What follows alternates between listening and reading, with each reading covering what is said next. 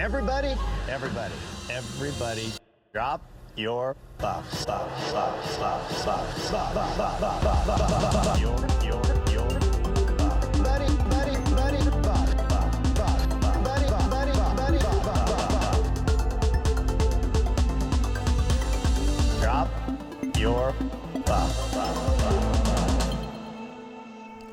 Welcome back to Drop Your Buffs. I'm Sean Ross, I'm Evan Ross Katz.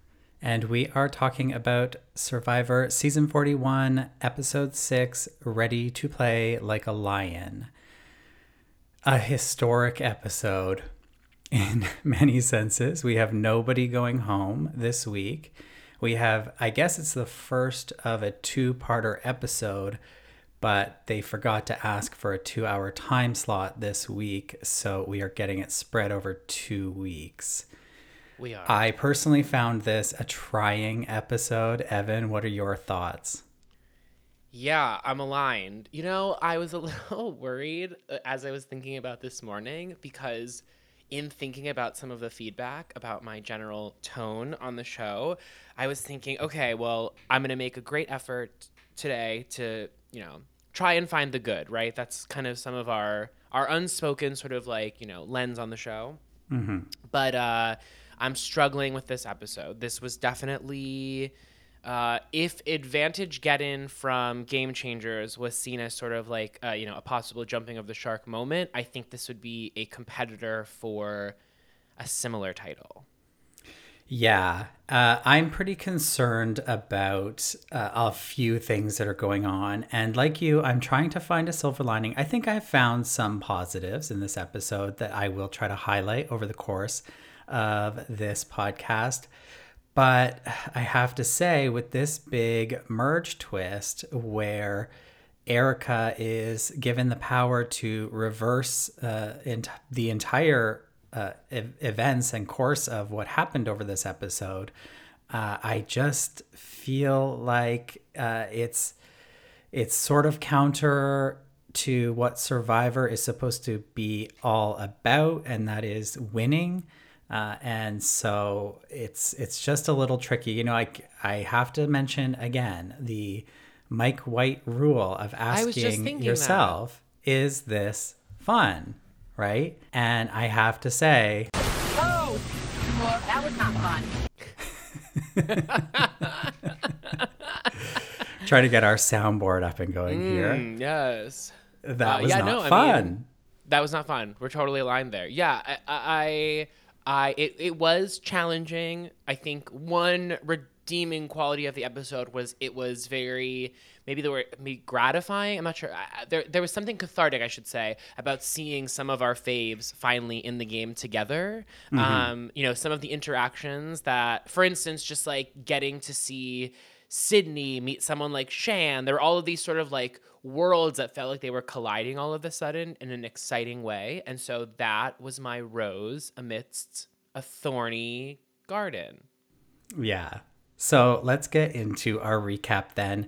The episode opens on Ua. We're getting some night shots. We're actually not getting a whole lot of night shots uh, from this season, but we are getting them from Ua. And I really appreciate seeing what happens right after a vote. So we see Ricard and Shan talking about the vote, but it quickly uh, it quickly becomes a little spat once again the girls are still fighting over the extra vote that shan gave to ricard to hold. And ricard says he's concerned that they're going to be going into a merge and that he's got no protection and that shan has all of the power in terms of advantages because of course she has the three-way idol uh, from the ua camp and she will have the extra vote if ricard gives it back to her and so they have this like kind of uncomfortable exchange. And then we see that the next morning, Shan goes up to Ricard and says, I am once again asking for my vote back. And they have a little bit of a back and forth about it before Ricard finally like tosses this crumpled up vote into Shan's hand. What do you think this is setting us up for? Do you think that Ricard and Shan are going into the merge on too rocky of a footing and that one of them could be turning on the other? No, I think that we were led to believe that, but no, I think that credit to both of them. I think that they were engaging in really healthy dialogue, which is to say, like, I'm feeling a certain kind of way, and I'm going to express it directly to you, to your face, with the kind of energy that I'm feeling, rather than go in the confessional and be like, I'm actually really pissed. You got Ricard being really pissed to Shan, and Shan reacting in the way that of someone coming at her with some vitriol. And so my sense was that I felt like they got it out of them and worked through it and would be stronger for it.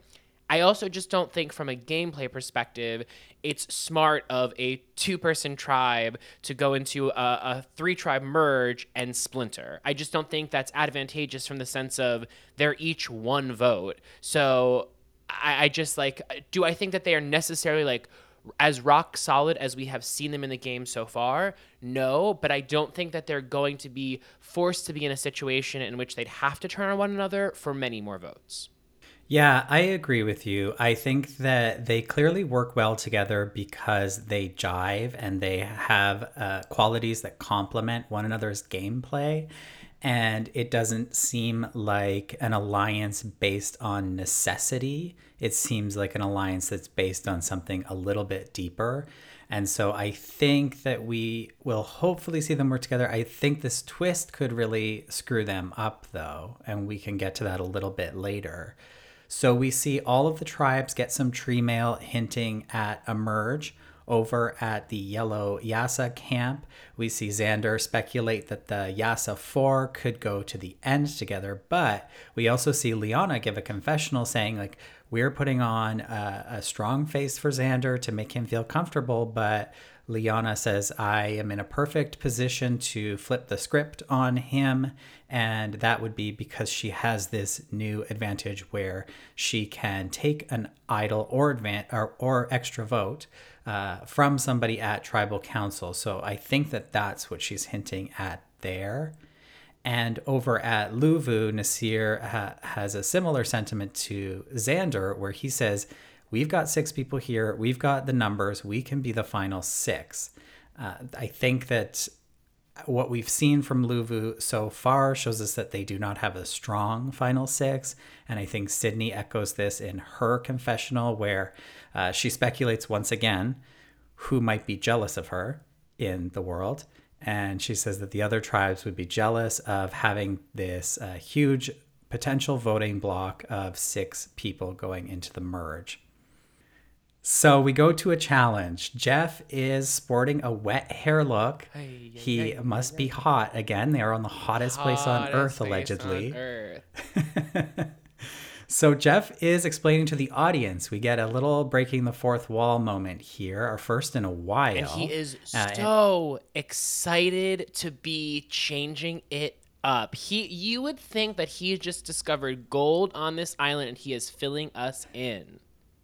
Yes. And so he's talking to the camera. We also get this cool shot, I thought, of a, a profile shot of him talking to the camera. And you can see, I think, Luvu walking into the challenge arena.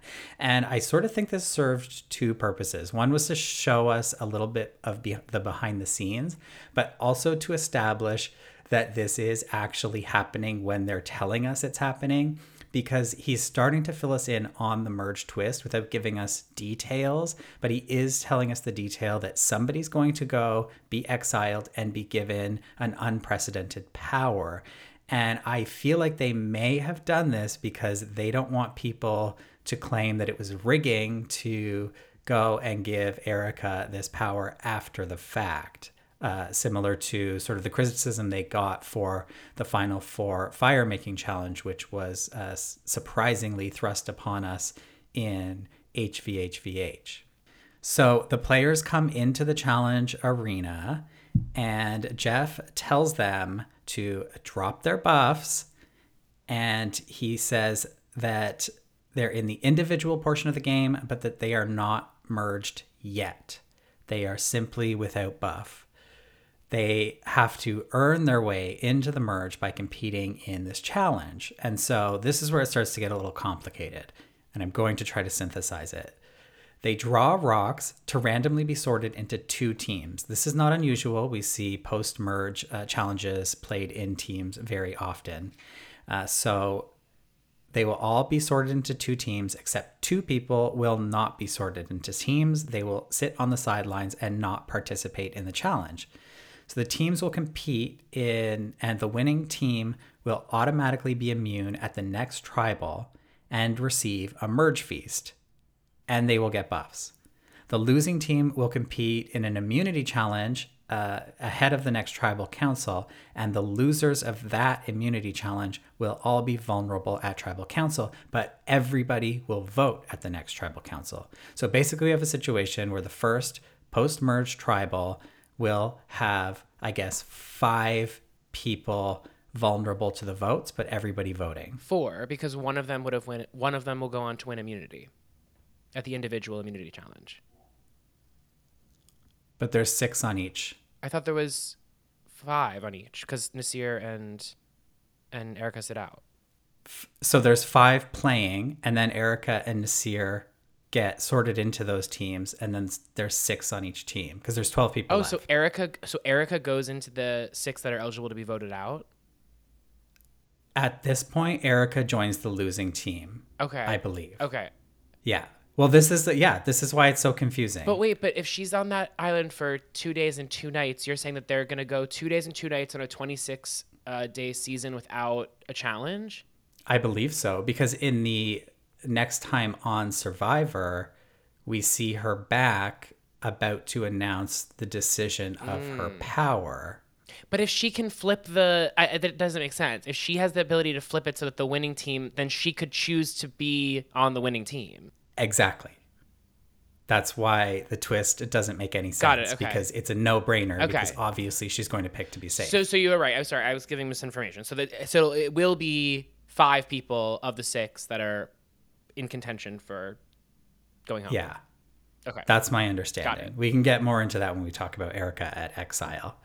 So essentially, what happens is they get divided into a yellow team, which consists of Heather, Xander, Liana, Shan, and Tiffany, and then a blue team, which consists of Danny, Ricard, Sydney, Deshawn, and Evvie, which is a stacked team in terms of physical prowess. And then we have Erika and Naseer sitting out. So they play the challenge. Uh, we well, can we talk about the challenge? We can talk about the challenge. I wasn't going to talk about the challenge, but if you'd like to, Well, there are just two things I wanted to bring up. One, I loved the challenge. I thought it was a really complex challenge that was very physical, but as you see with both tribes, it's very much possible for everyone to do it. It's just a matter of like who's quicker, but I liked all the various components and I liked how team oriented it was, how it really mm. required everyone to work in unison. So that was a thumbs up. I do think it's worth noting that my understanding of Survivor being a show for kids, increasingly so, became very clear during Jeff's narration of this challenge when we saw once again Jeff is really leaning into narrating the idea that to try is to succeed. And so you had so many moments with the losing tribe where Jeff was like, he would go over and he's like, You're in it. Like, and obviously he's done that before, but like the amount of times he was uplifting the losing tribe when it was quite inevitable that they were losing from the outset. Um, also, because the fact that the winning tribe, as soon as they got to the puzzle, they figured out that one of the words was merge. And so it was just a matter of them getting there. It wasn't a matter of them figuring out the puzzle. Anyway, I just was the amount of times I noticed Jeff sort of uh, that enthusiasm for effort alone, I think is a unique thing that has changed about the show. And I just was thinking how much this is him signaling to these young viewers that it's like, no matter what you do, you don't give up, which I just don't think it, to giving up in the challenge doesn't really matter if you know you're going to lose. I understand the there are people out there that say, you know, you start something, you got to finish it. If you're of that mindset, fine. But there's a world in which it's like th- they weren't going to win it. They could have given up, and like nothing would have changed as a result. So I just thought it was I was, thought it was very pronounced Jeff's uh, sort of POV towards how he sees the show right now. Yeah, I agree with you. I thought that the challenge was fun, and I think part of that fun was uh, Jeff not you know, berating these people who are not doing so well. I mean, you had that moment where Heather was trying to get up onto the final platform and was really struggling. And Jeff was standing there, really encouraging her once again. Uh, where I think in the past he would be talking about how much of a failure they were and, uh, you know, that she's pulling them down. yes counterpoint or, or, or a, yes and is there a world in which it becomes a little patronizing? That it's swung so far in the other direction that he's so complimentary of a woman like heather being able to get up the wall and and so over the top in his uh expression of that that it actually goes too far. I think that that I'm, I'm not saying that is the case but i'm saying i think it's worth pondering that maybe there's a middle ground here where his over enthusiasm for someone like heather doing the thing that everyone else is doing ends up actually not reading the way he intends it to read and it ends up coming off as i said patronizing Yeah, I could see that. It's not something that I'm going to hang on to because I think like this is better than the alternative. Right. Uh, but he was he was so enthusiastic that when he was standing there encouraging her, I was like, Jeff, like help her. yeah do you remember that one moment early on when they were tr- first trying to get the ball out and he was like this is one of those moments where you, you gotta dig deep he did that thing with his voice do you know what i'm talking about He did. Yeah, I know exactly. I was like, mean. Jeff, you need to go. I was like, you need to go sit down for a moment and take a deep breath. I was like, it's Yeah. just his his his energy this episode, and like you know, we like Jeff, but- and and he didn't do anything wrong. And like you said, it's like more, it's like he's doing a better job of narrating than he's done in the past, but. I don't know. I couldn't help but be like, I I need the energy level calibrated a bit more to what's going on. I feel like his possession by Survivor Man Jeff, his alter ego, is it's taking over. Yes. It's taking over. Uh, one fun moment I want to point out from the challenge, which is one of my silver linings, was watching Erika and Naseer on the bench, sort of like cheering for these teams, but not having a team to cheer for because they hadn't like it's not like they had placed their bets on a team or something like that, which which would have been interesting uh, to say like each of you gets to cheer on a specific team and you will join that team and you share in their victory or their loss. But we had this great moment. Evvie, Good nice job, job, Daddy, Evvie. Evvie. Good job, Evvie. It's Evvie. Evvie. Good Nice job, one, Evvie. Evvie.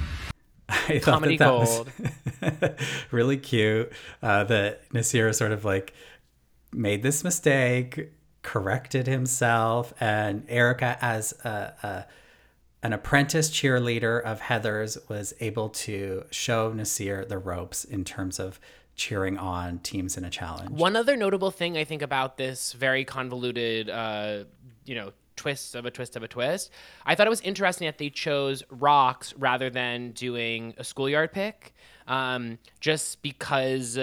I, yeah, I just think that was an interesting choice. I think it would have been interesting to see if they had gone the other way and it would have been the two physically weakest players that were put out, but then all of a sudden sort of then had this advantage that they didn't know about in the case of what happens with Erika. I think that could have been really interesting because you could have been like, Mm-hmm. yeah, oh, so like, we probably yeah, we probably would have seen Erika and Heather sit out again. right.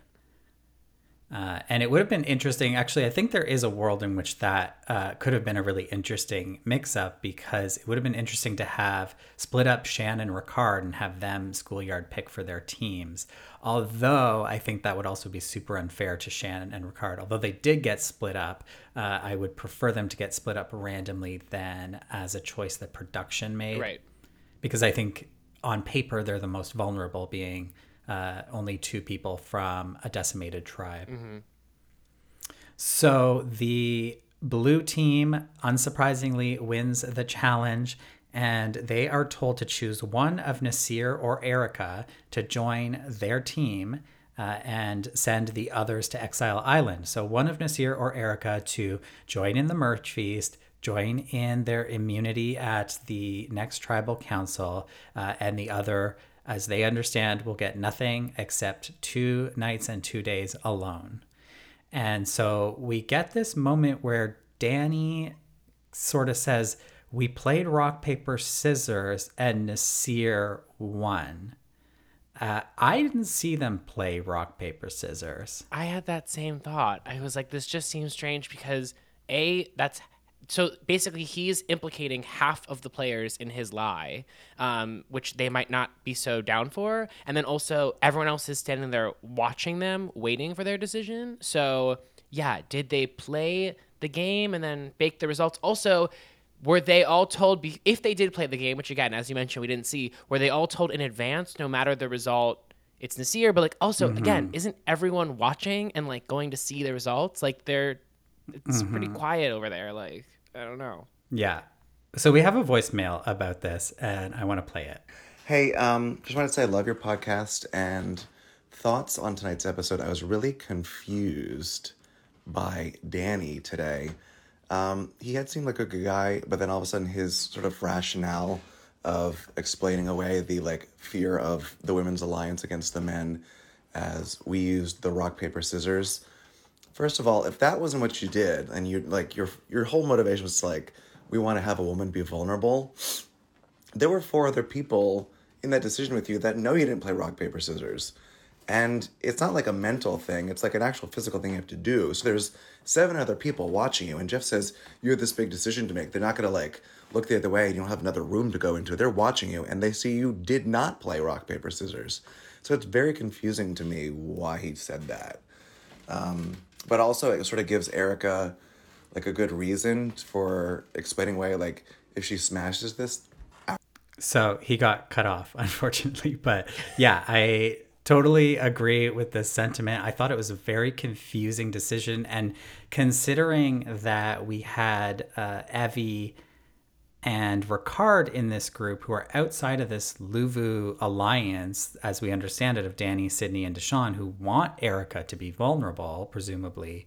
Uh, I just want to know what their view on the pick was, and we didn't really get that. I also just think I, I totally agree that there was something going on with Danny in this episode that we hadn't seen before, partially because we haven't seen Danny at all before, um, for the most part. But I do think it's worth noting how strange it was with this assumption of the women's alliance because if you look at, uh, you know, I don't know tribe names, the Green Tribe, Ricard's tribe is split 50% female, 50% male at the moment. So there's no sort of female alliance there. The other tribe, ooh, no, Ua? Lu, no, wait, uh, don't Ua tell me, Yase, green, yeah. Yase, Yase. Yeah, yes, Yes, yes. okay. So with Yase, yes, right now there are three women and one man. So uh, yes, but that just means that two men have gone home. It's not as Uh-huh. though there's like some like huge thing at play here. It's like it's very like you could completely eliminate gender from the conversation and just be like these two people were causing ruckus at camp or or weren't contri- There's a million reasons, rationales that go in. It's just there's not enough data in my mind to sort of prove that the game is being taken over by women. Um, I think that was a sort of strange assumption to go to. Also, it sort of showed Danny's lack of awareness of the moment that we're in with the show whereas he you know obviously he's entitled to feel that way and sort of to you know have a counter strategy against what he perceives to be the mores of the game. But to be so explicit um, in his like confessionals about like yeah let's let's like band together all the men and take down the women i was like danny it's not not the best sort of framework to work under so explicitly And I just think the whole thing doesn't fully make sense because I think that they are aligned with Sydney, who is not a man. And it also seems weird to target Erika. I mean, I realize their choice was between Naseer and Erika, two former Luvus, but it just seems weird how hard they are rallying against Erika, who is one of their six. It's like rally against her a few votes from now when you've got the numbers. It's so strange. And especially to not Yeah. go after Evvie or Liana. I thought that was so Yeah. strange. Like you have two players on an opposing tribe that are both physically strong, whose game you don't know. Because at the very least, again, the devil you know. So in the event that there is all of this sort of fraction or excuse me fraction if there is this big fracture with their tribe i think you can wait a few votes before you really start to like you know make these sort of sub alliances and whatnot it's like in the immediate when you have a six four two situation and you're in the six go after the four it's just mm-hmm. science as Gaga would say mm-hmm. Yeah. So they pick Naseer. So our winning team, to reiterate, because it's hard to keep Yeah. track of, is Danny, Ricard, Sydney, Deshawn, Evvie, and Naseer. So they get to go off and enjoy this merge feast, which is nice to that. see them eat. Yeah, it's uh it's more of a charcuterie board than a merge feast. Uh-huh. But but they do get to go eat some food, have some beer. Uh, this is, I think, the first time we see a merge feast where only half of the contestants are participating in the feast. Uh, do you have anything to say about the feast itself? They really, really wanted to tell us how long they have gone without food, which we're on day 12. We are a little over a week and a half into the game. I have friends of mine who have done starvation diets that have lasted this long. I just don't endorse that, by the way. Um, that sounds crazy. yeah, no, I, I just feel like the amount of times we have had to underline that this is the hardest season ever. This is the hottest location ever. Oh, also coming up, we're going to have them calling this the most diverse cast ever, which is not true. Mm-hmm. Not true. Not true, Not true. at all. There are several casts more diverse.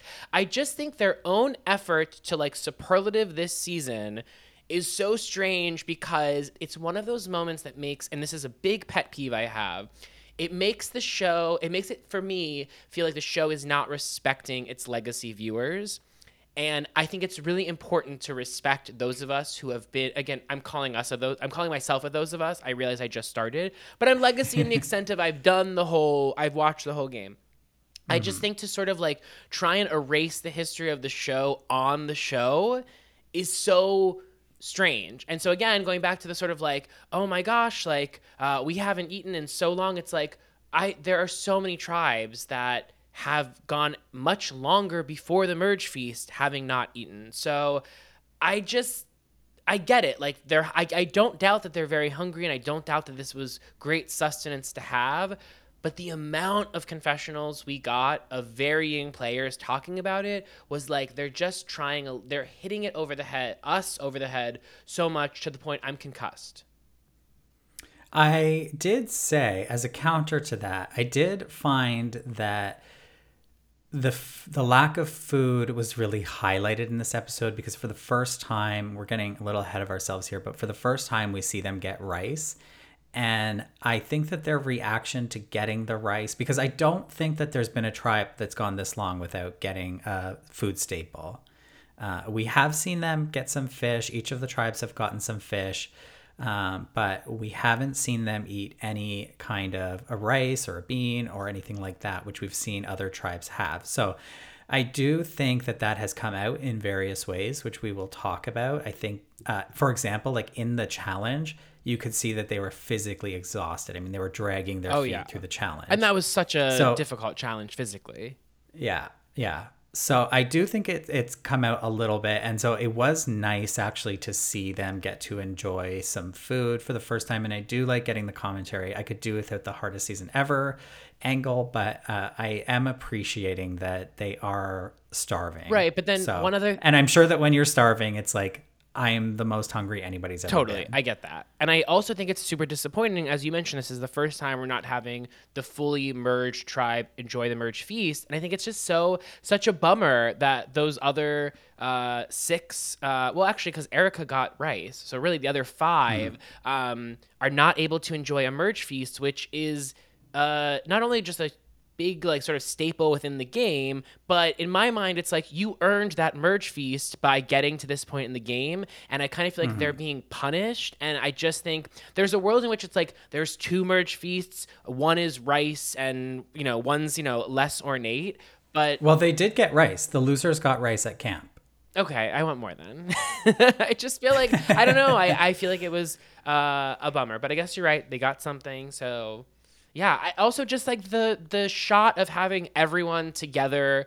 Oh, this is another huge thing because the other thing about the merge feast is you get alcohol, and there's something to be said about just getting 12 strangers together, enjoying a feast, drinking alcohol for the first time after 12 days. Um, On an empty stomach. yeah, that just sort of like can bring people loosen up. together. Yeah. And so I just think it was a bummer not to really get a full cast meeting one another moment until they came back to camp, which felt a little anticlimactic. Mm-hmm. And they also went into sort of like like hubs of smaller groups. So um, I missed the merge feast as we know it, but I think I missed a lot of things as we know it. as we once knew it. Rather. So, so one of the things that happens at the merge feast that I want to highlight is that Danny straight up tells Evvie, "I think there's a women's alliance because your tribe has voted out only men." Which again, it's only been two men, and Evvie says something like, "Yeah, I, I thought you'd think that." Uh, this is interesting for two reasons. One is that Danny should not be saying this to his opponent. He doesn't know Evvie. Uh, so I don't think that this is a smart move to reveal what he's thinking because we know it's what he's actually thinking. He's not playing a game here. Uh, so I think that that's a mistake that could come back to haunt him. I don't know, but Evvie has this information now. We know Evvie's a very, very savvy player. The other thing is that they also reveal that they want Erika out, which is so this narrative doesn't make sense because uh, if Danny's so concerned about the women on the other tribe, shouldn't he be targeting those women? yeah, Either Shan, Tiffany, Liana, or Evvie. So the whole thing, I think Danny opened up way too much here. Maybe it was the alcohol. I don't know.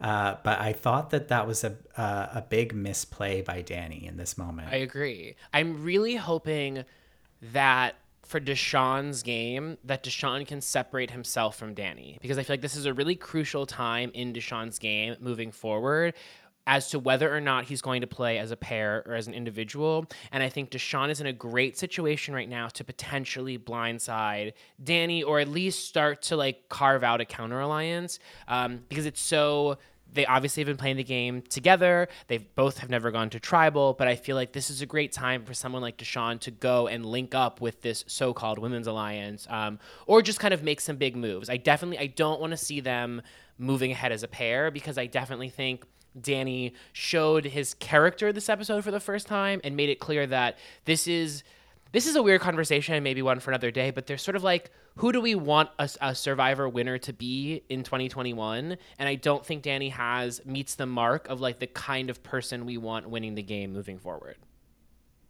Yeah, I mean, don't tell us how threatening it is to have women teaming up and that a man needs to get to the end because men get to the end every season. Hello. Uh, it's not that difficult for them to do. So it's just a bad read. I also thought it was funny considering, you know, one of the only pre game items of interest that have actually translated into the actual game is that if you recall on Evvie's profile, when asked what their pet peeves were, they said men.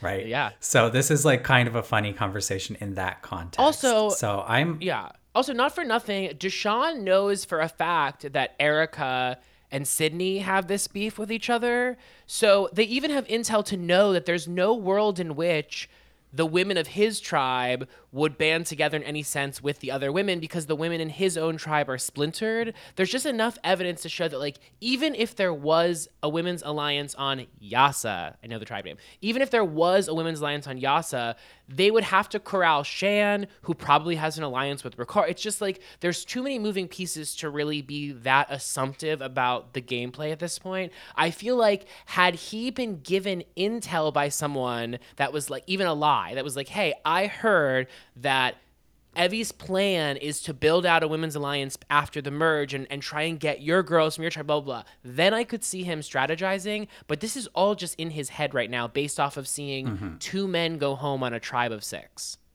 Mm-hmm. It's exactly what JT did in Heroes versus Villains. I've said that out. before. Yeah. So let's go over to Exile Island where Erika arrives and she finds some supplies. Uh, I thought that this was a really cute moment from Erika, just sort of like narrating. Obviously, she's told, like, you need to speak to the camera because we need some dialogue to work with here. So she's just talking to herself and she's saying, okay, rice is on the menu and. Oh, it's water. Okay.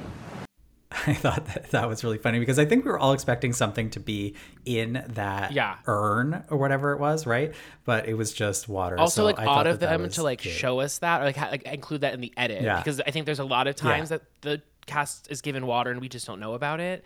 So yeah, Yeah, Is it magical that. water? Uh, so, yeah, Erika is really in her Janu era right now over at Exile Island.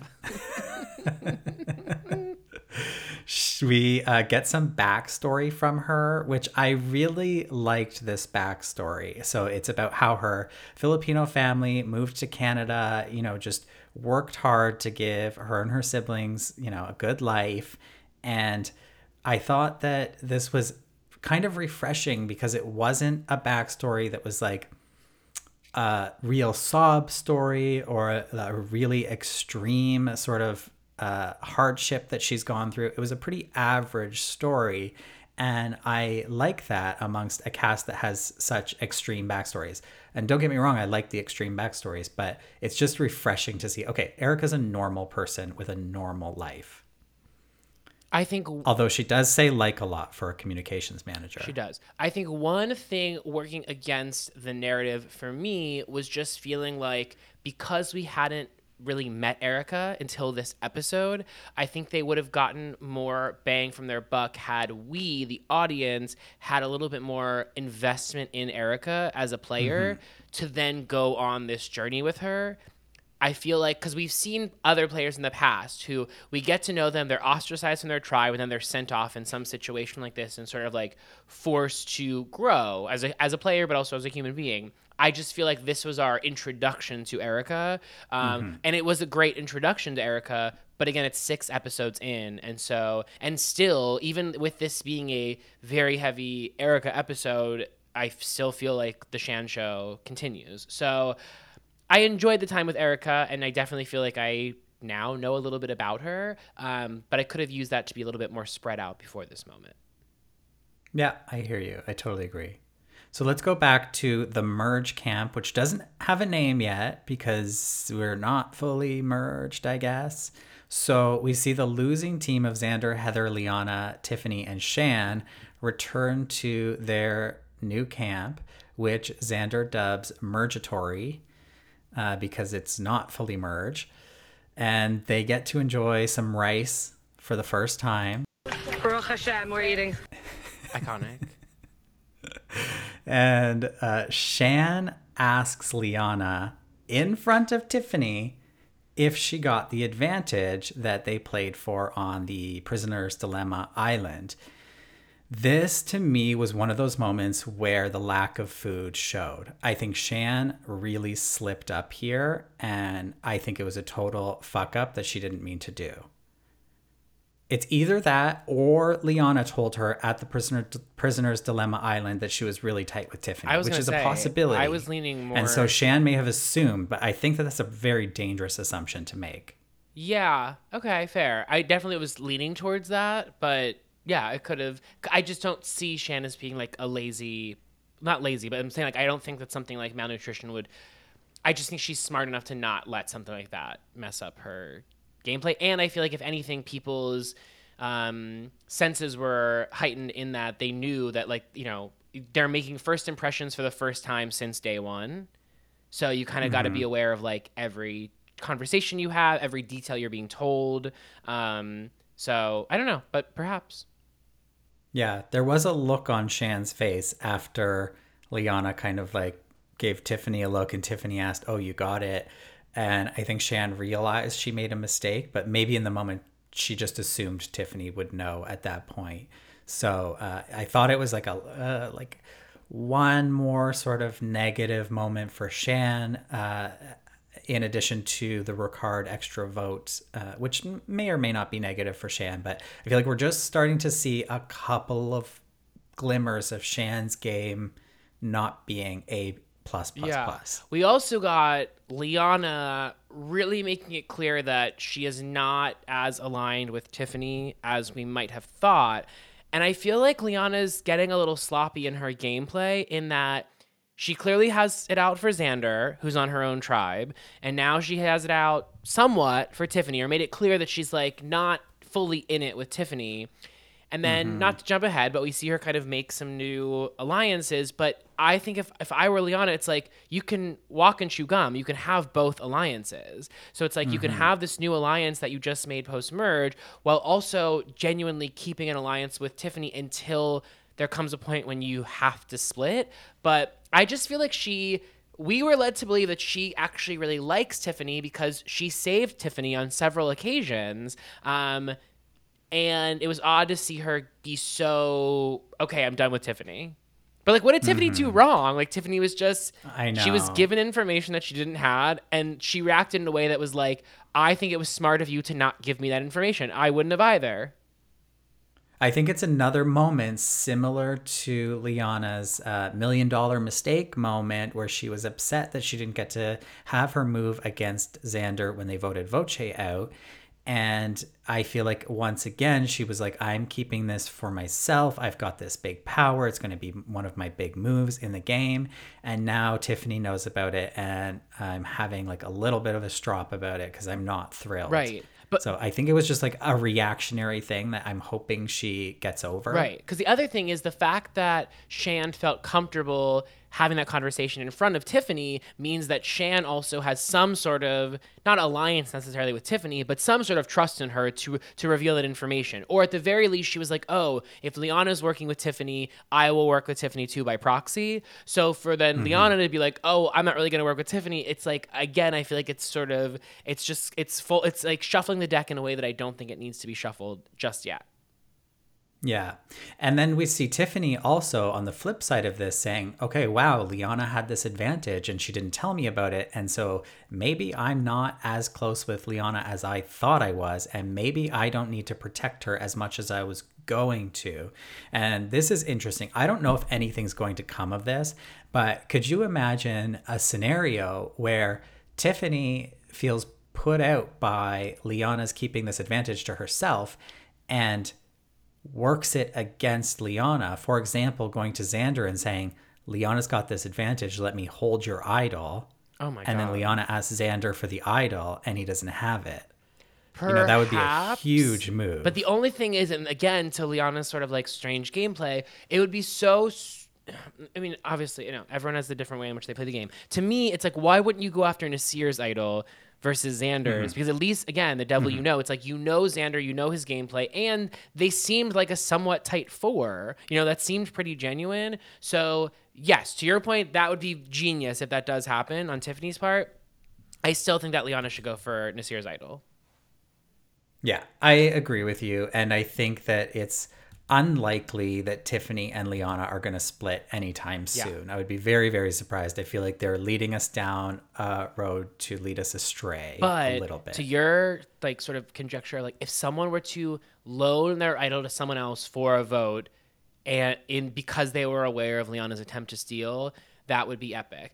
One note i did want to make about the vote steal um, because you know i think both you and i listened to rob has a podcast and i was listening to stephen fishbach on um, survivor know-it-alls last week and he had a huge issue with this vote steal and the more he argued his case the more i became convinced that he was correct which is that having the vote steal having there be something in which you cannot lie just fundamentally goes against the show's premise entirely, which is outwit, outlast, outplay. And so the idea is that like you should always have the option to lie because that is part of your strategy. And if you lie, and probably you either get caught or it comes out later in the final tribal, there will be consequences for your lying, even if it advances you in the immediate. That's just part of gameplay. So for there to be a rule that comes in in season 41 that says you must do this, there is nothing you can do to maneuver your way out of this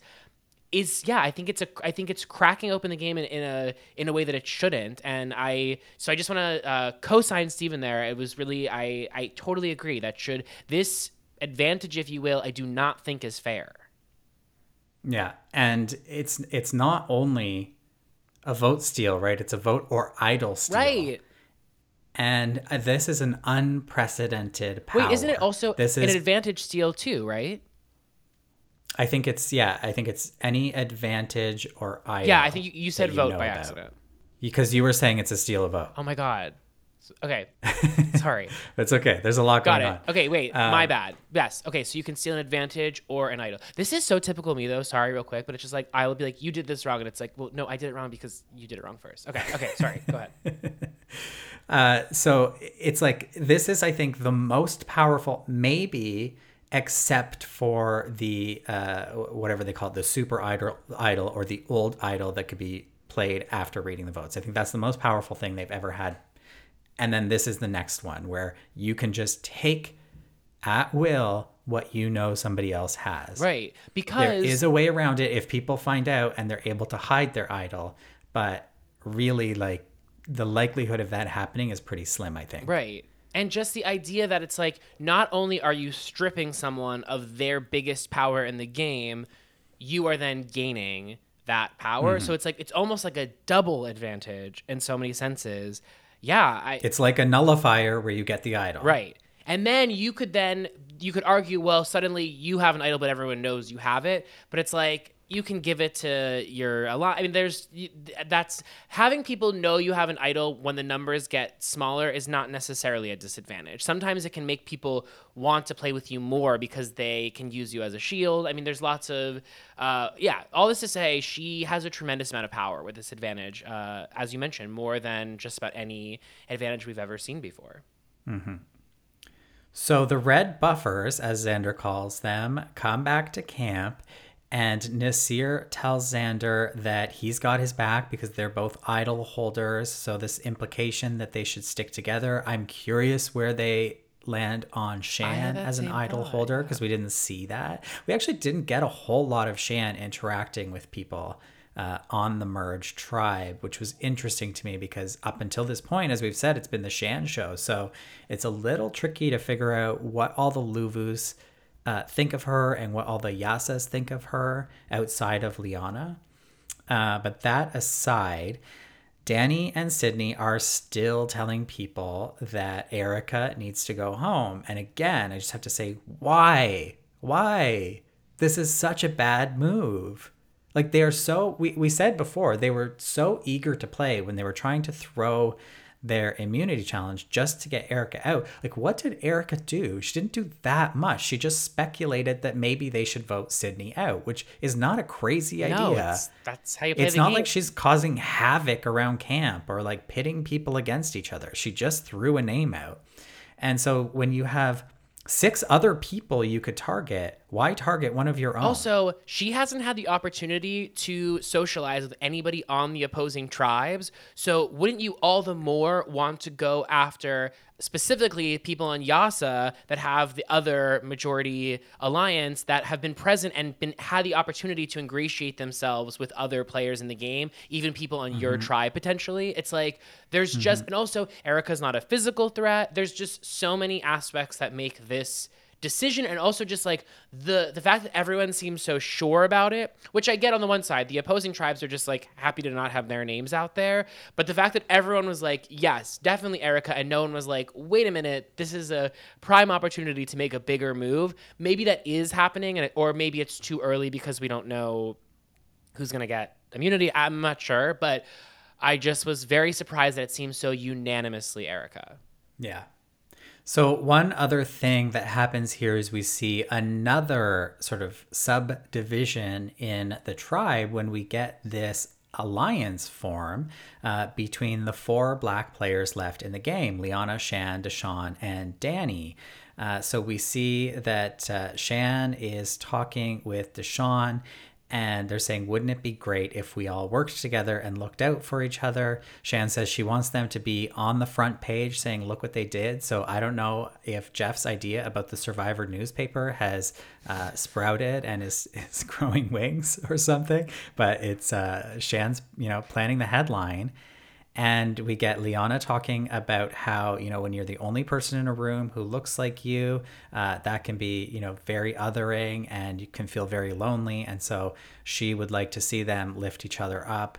This is really interesting to me because, one, um, this is, there's obviously a Big Brother parallel to the cookout, but this was filmed in advance of Big Brother. So this is a, like a testament to what diversity casting can do on seasons of reality TV where you're able to play with people who look like you and uh, not be immediately put on the outs by the majority of other people. But, but, but, but, but, the irony of ironies is they are going after a woman of color.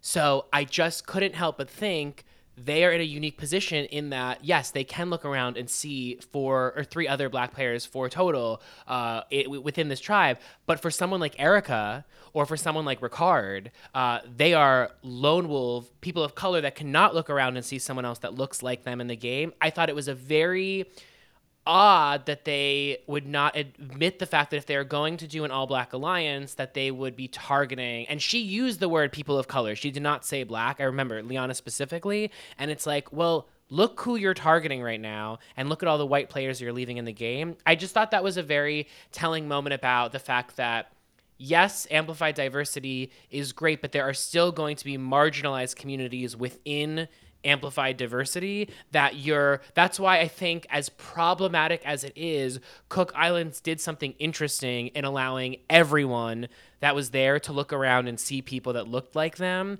Whereas this season Yes, it's uh, it's not a majority white cast actually, right? It's a majority No, POC cast, but there, but in terms of you know minorities, there's the most white people and then black people, and so I still think that the fact that the black people are targeting and uh, Erika's is she Filipino? Yeah. Yeah. So I just think that optically, I think it's a conversation worth having. I don't think we're the ones to have it, but I do think it's an interesting aspect of the game to talk about moving forward, which is that, like, what are the nuances of diversity casting that the show can perhaps be mindful of moving forward? The other thing is, I don't think we got the full story here. They're certainly hinting at this uh, at this alliance. We haven't seen them go to tribal, so we don't know whether they will vote together or not. I think uh, it's interesting to see Danny and Deshawn in here from the Luvu tribe because presumably the Lu- Luvu tribe would be the target of uh, the collective Yase and Ua tribes. Um, and so, if Danny and Deshawn are able to leverage this alliance to sort of save themselves from that target, that would be really interesting to see. But we don't actually know how this is going to play out. I also suspect because Shan is in this alliance, I presume Ricard would be pulled in as a fifth because they will need that number. And I think uh, who better than Ricard to work with them uh, because of uh, his proximity to Shan. So I'm really, really curious to see whether this plays out uh, the way that they're uh, pitching that it will. Yeah. I also want to say that I think we got a confessional from Shan saying that this is the most diverse cast ever and we've never seen anything like this. That is not true. Uh, the most diverse cast ever was Survivor Fiji, where actually there were, uh, uh, it was intended to be the same uh, division as Cook Islands, but at the last minute, a white woman uh, dropped out of the game before filming. and so there her was actually only She's- three. I can't remember her name. Yeah, I, I, I just I only know it because on historians they would like say her name a ton. Anyway, but yes, yes, the most diverse season is Fiji. so that was the most diverse season and then we had uh, an actual alliance uh, of poc that earl put together i think it was called the syndicate alliance or something uh, and and more or less they went to the end together we had an all black final three and of course earl won that season so you know i just want to put it out there that i think that survivor should not be leaning into this like this is the most diverse cast. They should be patting themselves on the back for what they've done before. I mean, that was so long ago, right? Yeah. That was season 14. Yes, And and that was able to happen and it was amazing that that happened. Unfortunately, after the fact, Jeff went on and on about how it was the least his least favorite season ever and like he doesn't like Earl as a winner. Um, but And also, not know, for nothing, too, you have seasons later on. Like, I'm watching um, Island of the Idols right now, which is an incredibly diverse cast. I mean, I just think that, yes, we, we uh, it's wonderful that the show's making an effort to amplify its diversity, but surprisingly, the show has it's not that it's been good it's that especially in comparing it to big brother which again has, ne- has just had its first black winner ever and has only had one poc winner before then. I just think survivor uh, to your point it's like there's uh, i don't i it can give itself a little bit more credit by way of the fact that like these are not um, we're not 41 seasons in and seeing firsts. And the fact that they are kind of underlining that is strange to me when that's not the case. Also, I just want to mention Melissa McNulty. That is the name of the Survivor Fiji player that dropped out of the game. may she rest in peace. Um, I do want to just speculate though, real quick. I can't now that uh, we're talking about this Black Alliance, I'm I might eat crow on this, but I think Danny is going home next week. Really? Yes. And the reason I think that is because obviously I think that Erika is going to. Oh, I actually, you know what? Let's pause because we haven't explained everything. Sure, sure. I, I just want to say one more thing because uh, there's going to be a lot of parallels with this alliance to the cookout on Big Brother, which I did not watch, but I followed more or less on social media. And I just want to put it out there that if they're going to the end together. I really hope it's not exactly like the cookout because the cookout eliminated the women and the men went to the end, and that's not what I want. I think we've got a really great opportunity here to get our second ever black female winner in Liana or Shan, both of whom I would love to see win this game. So I'm just, you know, putting that out into the universe and hopefully if if this alliance is actually going to work together, uh, I would like to see that as the result instead of a Danny or Deshawn win. I agree. If we can't get a Heather win, then I'm just kidding. Um, no, but I, I totally agree. Yeah. Okay, so let's go over to Exile Island then and talk about the uh, next twist in this episode full of twists. Jeff is making house calls on Exile Island. Can we talk He about the size of the boat that he entered on? He is on a private yacht. Ay, ay, ay. Yeah. Well, it's hot. He needed some air conditioning. yeah, it's so hot. Uh, he tells Erika that she's got a choice. She can leave the game as it is, or she can go back in time and change history. And she has the power to reverse the results of the merge challenge. So, if she chooses to smash an hourglass, the six red buffers will no longer be safe, and the losers, Xander, Shan, Tiffany, Liana, Heather, and Erika, will become safe.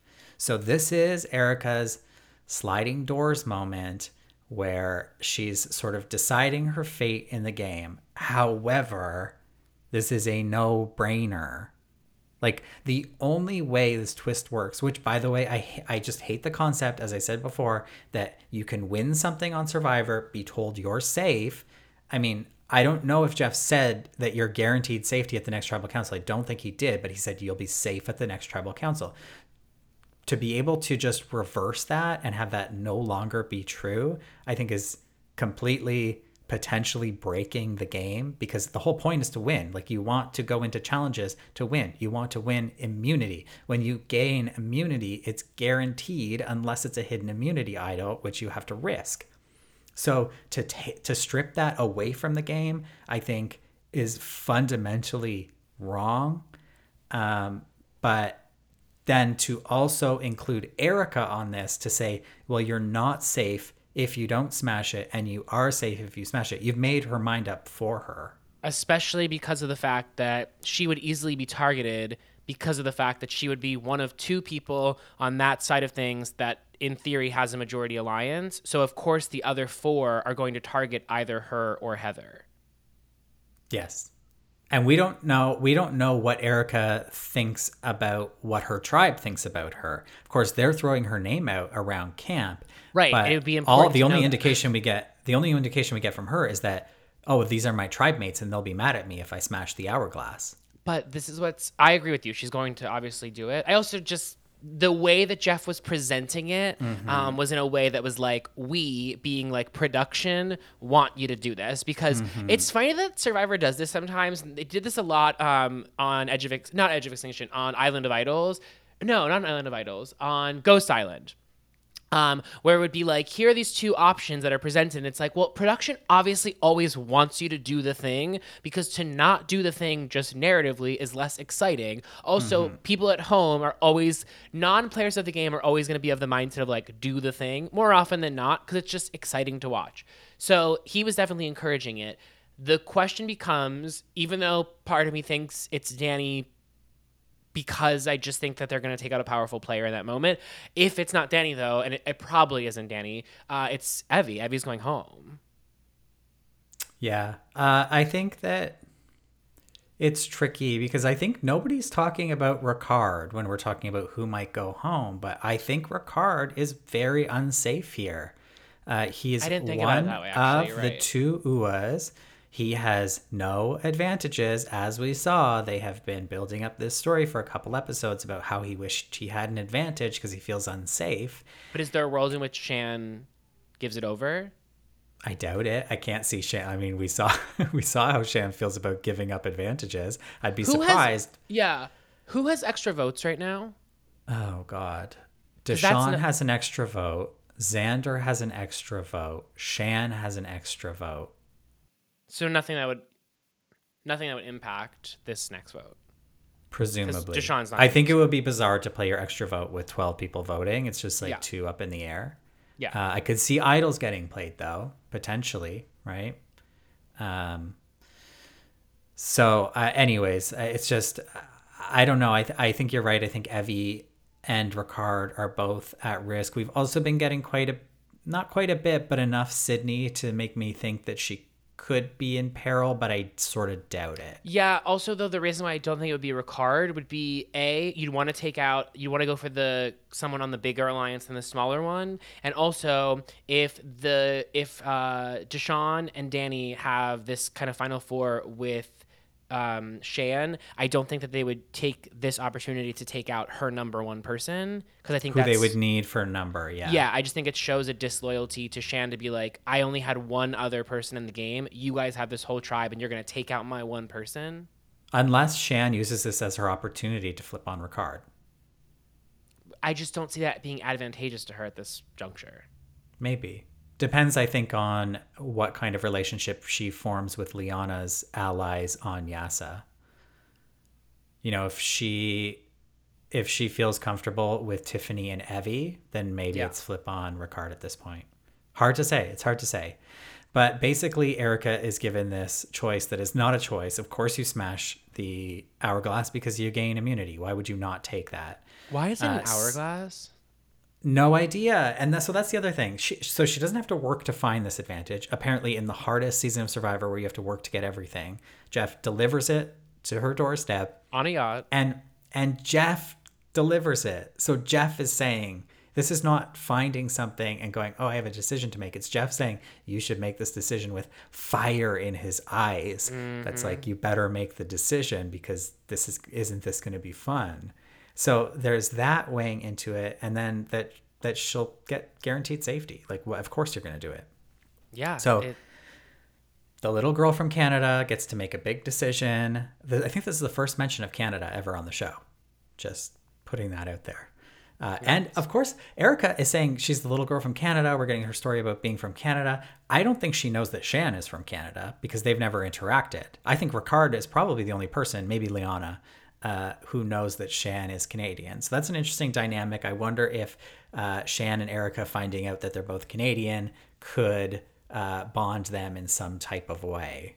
good old Canadian alliance. Anyways, we get this great shot of Erika contemplating the uh, little sledgehammer that Jeff gave her. It's a very misery moment. It's great for Halloween, Halloween episode here of Survivor. Um, that's that. Do you have anything more to say about the twist? We have some voicemails that go into it a little bit. Yeah, we can cut to those. I just think, you know, you mentioned this up top, but the idea that we are in the 41st season of the show and for the first time not having a tribal council and not having this be a two part episode, um, it's just strange. It's very, very strange. Yeah. Okay, so here is a voice memo from George. Hey guys, my name is George. Love the podcast. After listening to your episode last week and thinking about what the thing that has never happened was, I thought it would have been really interesting if Shan and Ricard each got to choose one member from Luvu to join their tribe, and then they all kept competing as tribes of four. Even picking from either tribe would have been really fun, but you know, that would like complicate how the other tribes were divided up. I don't think anything like that has ever happened on Survivor before, but please correct me if I'm wrong. Either way, I was not into this whole twist this episode until the end when Erika got her advantage. I hope she uses it and takes control of the game. I love Erika. Love you guys too. Interesting. So they got to choose two people from Luvu. The only thing that would make that that's interesting, it would be challenging in that would the two Luvu, depending on who it was, really, I guess, could just stay Luvu strong in theory, Or they- or Yeah. they if you pick the two people on, but it's like who really is on the bottom of Luvu. Yeah. And if you put, let's say you put the two people that are in theory in bottom, which would be Heather and Erika. I mean, no disrespect to them, but I don't think they're going to be really helpful in the challenges for um, Ua. So then I just think you would end up with Ua back at tribal. Yeah. But interesting Uh, I, thought. I, I do like the idea because, as I was saying last week, I really thought that there would be a delayed merge this season, uh, which is not the case as it's turning out. Um, but I would have Mm, liked to don't- have seen. I, It I mean, delayed, but they're all voting next. Right, but, next like, tribal. I don't know. I you know I keep coming back to what you said, which was that you read that interview with Jeff and he said the whole thing about small tribes. I wouldn't be surprised if we went back to tribes at some point, honestly, just because they seem to be all about just changing it up, changing it up. Yeah, it's true. I mean, we do have half of that tribe without a buff, so we don't know that, that voting is going to give them a buff. Right.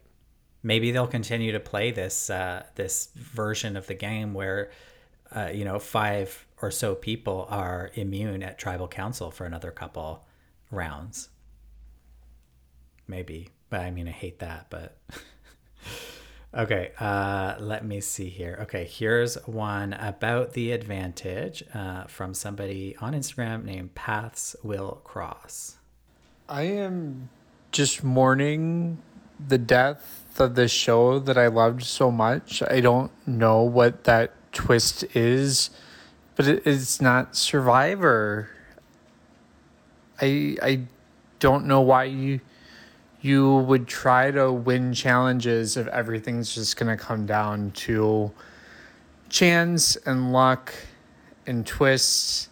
I just, I, I just I wanted to be on the show for so long. I've applied numerous times, and I just I, the season has made me lose all interest because it's just it's just not the game that that we all fell in love with over 40 seasons and it, it, it's really sad and, and disappointing uh, but uh, curious to to hear tomorrow how it went over for the two of you uh, have a good night Thank you so much for these voicemails. Um, in the future, can we get names and where you're from? Just because it's Yeah, fun. I introduce like. I like. Yeah, like I. I want to feel like I'm engaging with you, but I so appreciate that we're getting these voicemails. It's so delightful. I'm with you. I'm with you. I am choosing with uh, a great amount of restraint to not be a hater um and to you know i was engaged throughout this episode i got to see more of a lot of the women that I love on the show, like Liana, like Tiffany. Um, learned more about Erika.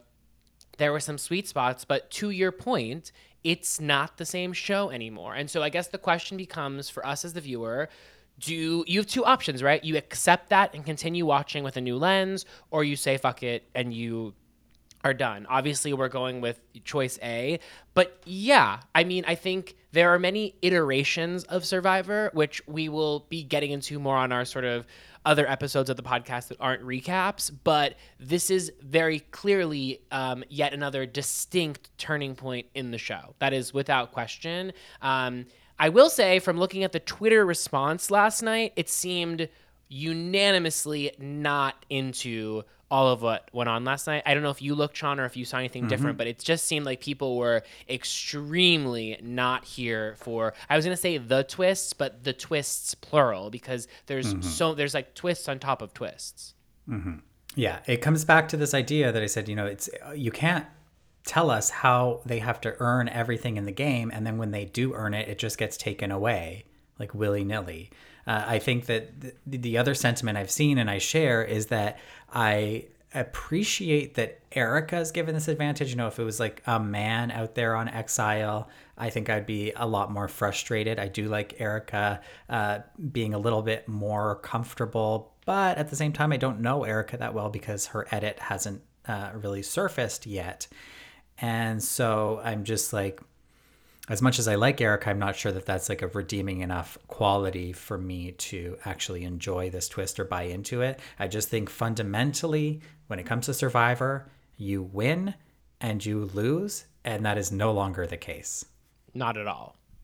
I don't even mind the uh, half the people at tribal are immune and half are not, but they're all voting. I don't mind that once in a while. That's something they do on Australian Survivor. It's like quite jarring compared to what we've seen before, but at least they're voting. At least some people are vulnerable to the vote. Like at least that's something. Um, but this idea of winning and then having the win taken away from you, I think is just kind of fucked up. Aligned. Okay, we've got two more voice memos. Wow. I know. Uh, they're a little longer, so I'll play the long one first. Okay. Hi, Sean. Hi, Evan. My name is Tan. I relate a lot to Evan in that I only started watching Survivor recently. Um, my husband watched it growing up like Sean, and so we started watching it like together last year during the pandemic. Um, he was watching an episode of Winners at War, and I was like, what is this? And then by the time Winners at War was over, we had watched most of the show. So, just a little backstory, not that you asked. Um, I just finished the episode and I just wanted to give you a few quick thoughts. Um, let's get into it. So, the main thing um, was about the challenge and really Jeff's narration of the challenge and how he just conducted himself and sort of narrated what the players were doing. That might have gotten a bit redundant at the end. I should have edited. But anyways, um you know, I know that I think y'all had brought this up before with um, Heather kind of having like, was it a serene moment or not? And I definitely agreed with that there. But I think more broadly, just speaking about how Jeff's like really his tone and energy has shifted when he talks about challenges, where it's not so much of roasting the players. Um, or even getting down on them. It's like has been very positive, very uplifting, very encouraging. It's like a Christian radio station, and I actually really enjoy it. Um, I did enjoy some of the roasts before. Um, it could be really funny, especially if it was a player who maybe isn't portrayed in a great way or you don't like. But there were times where it definitely felt felt very counterintuitive to me. You know, I guess I think that Survivor is successful when you're really rooting for multiple players. Um, when you can really get invested in their not only like their resume building, but their character development throughout the season. And so when you are also rooting for them in the challenges, and then you have Jeff Probst who might be roasting them or saying something negative about them, it it just felt very conflicting because I I don't want to feel some type of way about Jeff nor the players. Um, you know, again, it worked if it was a villain, but if it was someone who I cared about, I felt like I was getting defensive about them, and I was like, why? I mean, what is this? So. Anyways, I really like that it's just very positive and that he's it feels like he's rooting for the players along with us. It can get a bit dramatic a little bit. Again, I need to edit, he needs to edit. We're the same. Um, but overall, I just liked how positive it was. I wrote down that that bit was like Ted, very Ted Lasso, very channeling our inner Ted Lasso, if you will. Um, but otherwise, yeah, I mean, Erika's whole like side plot going on with the island and all of that, I just kept asking myself what y'all have talked about, which is this fun? Is this fun? And the fact that they had to drag it into two parts, I didn't like I didn't feel like it was a very strong ending. I didn't realize the episode was over and then I look back and I'm like, "What? That's it?" It just felt very clipped. Um but yeah, anyways, I love the podcast. I really look forward to it so much. I think the recaps are great. Please don't stop doing those. I also love the interviews, they're amazing. Everything is so funny. I can't wait for the crush episode. And um, please host like an Instagram story bracket where people have to vote. So you have like a general friends crush. That would be so fun. Okay. Thanks. Bye. Love y'all. That's a great Tan. idea.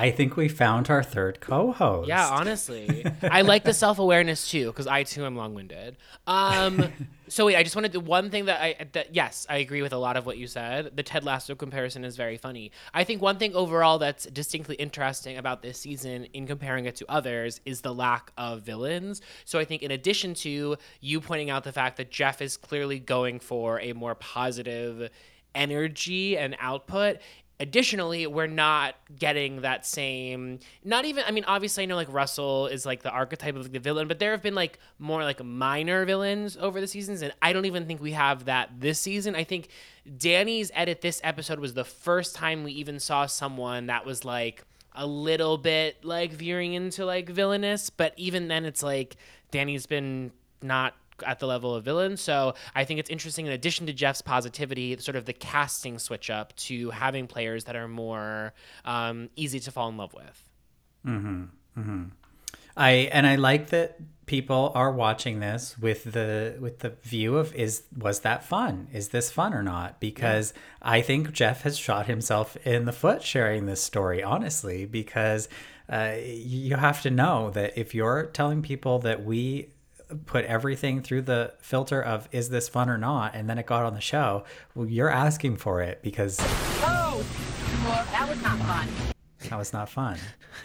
And i also want to echo the sentiment that the episode felt really clipped. It uh, it's clearly a two hour episode that they did not have a two hour time slot for and it's, it's kind of confusing. And i think points to uh, once again the complexity of these twists that we need to spend an entire hour to get through them, just to slog through them, just so we can have a normal episode after. Uh, it seems to me the show is broken at that point. We've got one more. Hey, Sean and Evan. So I have a couple thoughts from this episode. Uh, the first being a little trivial, but I thought it was so weird when during the challenge when Liana and Tiffany were trying to pull up Heather and Jeff says, uh, "This is one of the most impressive displays oh of teamwork in the show's history." I I literally said out loud, "No, it's not." I mean, I don't know. It's weird that they didn't give that more of a big, compelling edit. Like they used the slow motion for Danny, like shoveling sand. Um, so I feel like that was a really strange and unearned edit for those wonderful, wonderful uh, women on the losing yellow tribe. My other thought was that it just seems like such a stupid decision for the Luvu guys to send Erika to exile, just because there's obviously some sort of huge advantage she was going to get there, and like she was so much more likely to flip than Naseer would be. Um, I feel like they really could have just kept Erika and she would have been so much more loyal to them she would have felt really indebted to them, and Naseer would have just been excited to have an advantage and to like get to do something fun, and would come back and be very happy-go-lucky and share that with his tribe. Uh, so I feel like this weird fixation on voting out women is really gonna screw over the Luvu guys, and I kind of feel like they they deserve it because um, it's, it's pretty fucked up. Oh my Agreed. god, my other big takeaway from this episode was that it was just such a bad episode for Shan. I mean, last episode we kind of saw her like unnecessar- unnecessarily torpedo uh, like her alliance with Ricard, and we kept seeing the fallout from that this episode, and I really don't see them working together for much longer, especially now that Shan is in with this new alliance. Um, but also, she just like totally screwed with Liana's game and had that totally unnecessary blunder of asking Liana about her advantage right in front of Tiffany. Um, it just felt very amateur hour from Shan. So I was disappointed to see, I guess, the plunging quality of her game in this episode. Um, definitely agree about that Heather moment. And again, the superlative thing that keeps happening. And that was another example of, I think, Jeff just being really patronizing because it's like, yes, it was a great moment of teamwork. To call it the best ever, it's like kind of like we all just saw what you just saw too. So like, mm. let's you know call a spade a spade here. Um, but yeah, I, I definitely agree that um, it wasn't the best episode for Shan. I will say one thing that your voice memo made me think about in making this comparison to the cookout on Big Brother was that one aspect of the cookout that was interesting in having this sort of alliance of the six black players going to the end was that some of them, the weaker of those six players, at some point had to acknowledge the fact, I think, that they were not going to win the game by using this strategy. And so it's interesting to think about, especially with someone as strategically minded as Shan, is if she's going to work with Liana and Danny and Deshawn moving forward, is there a point at which she recognizes that someone like Heather, for instance, is probably far less likely to win the game and it's actually Hmm. advantageous for her individual game to not go to the final four with this all black alliance? Or in her mind, is it such that it doesn't matter to her because the difference here is Big Brother had higher stakes and having never had a black winner, they wanted to make this history together, one of the six of them. Survivor has had four black winners in its past seasons not to mention multiple POC winners. So I think it's interesting to think about how this alliance move, moves forward in terms of loyalty. Yeah. Uh, one thing that I thought of the, that that this voicemail pointed out for me was the choice to send Erika to exile over Naseer.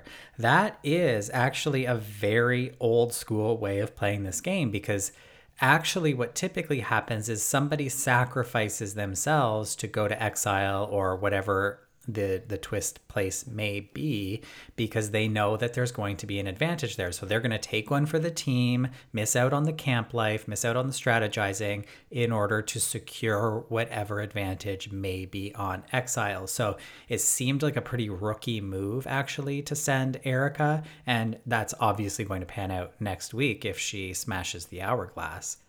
When she smashes the hourglass When? Okay, we've gone on long yet again. Uh, so maybe we should it. wrap it up here. but thank you so much for your voice memos. I love getting them. We're going to get to a point where I'm not going to be able to play all of them on But the we'll show. do a we'll do a them. voice memo ep- like we'll do an episode a mailbag episode. So to that vein, feel free to leave us voice memos that are not necessarily about season 41 and more about Yeah. Who your hottest players are. Like get in the get in the weeds with us. Also, real quick, want to plug we have some very exciting alumni interviews coming up. I am gonna tease that like there might be a winner in the mix, um, Mm-hmm. and just uh, we are super duper excited. And um, we have something that's very important in the Survivor verse, and I'll leave it at that. We're just really Yes. excited about the interviews coming up.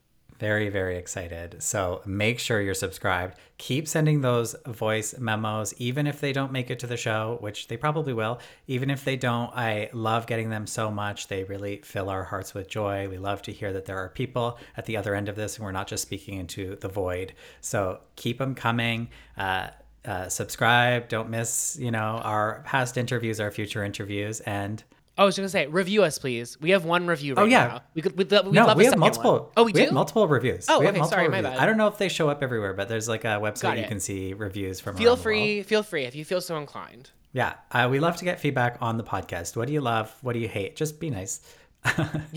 Especially review if you love. Uh, we we love to see that, and tell your friends about us if they're watching Survivor too. Okay, we are going to wrap it up. Baruch Hashem, we're eating. Thank you so much for listening. Bye. Bye.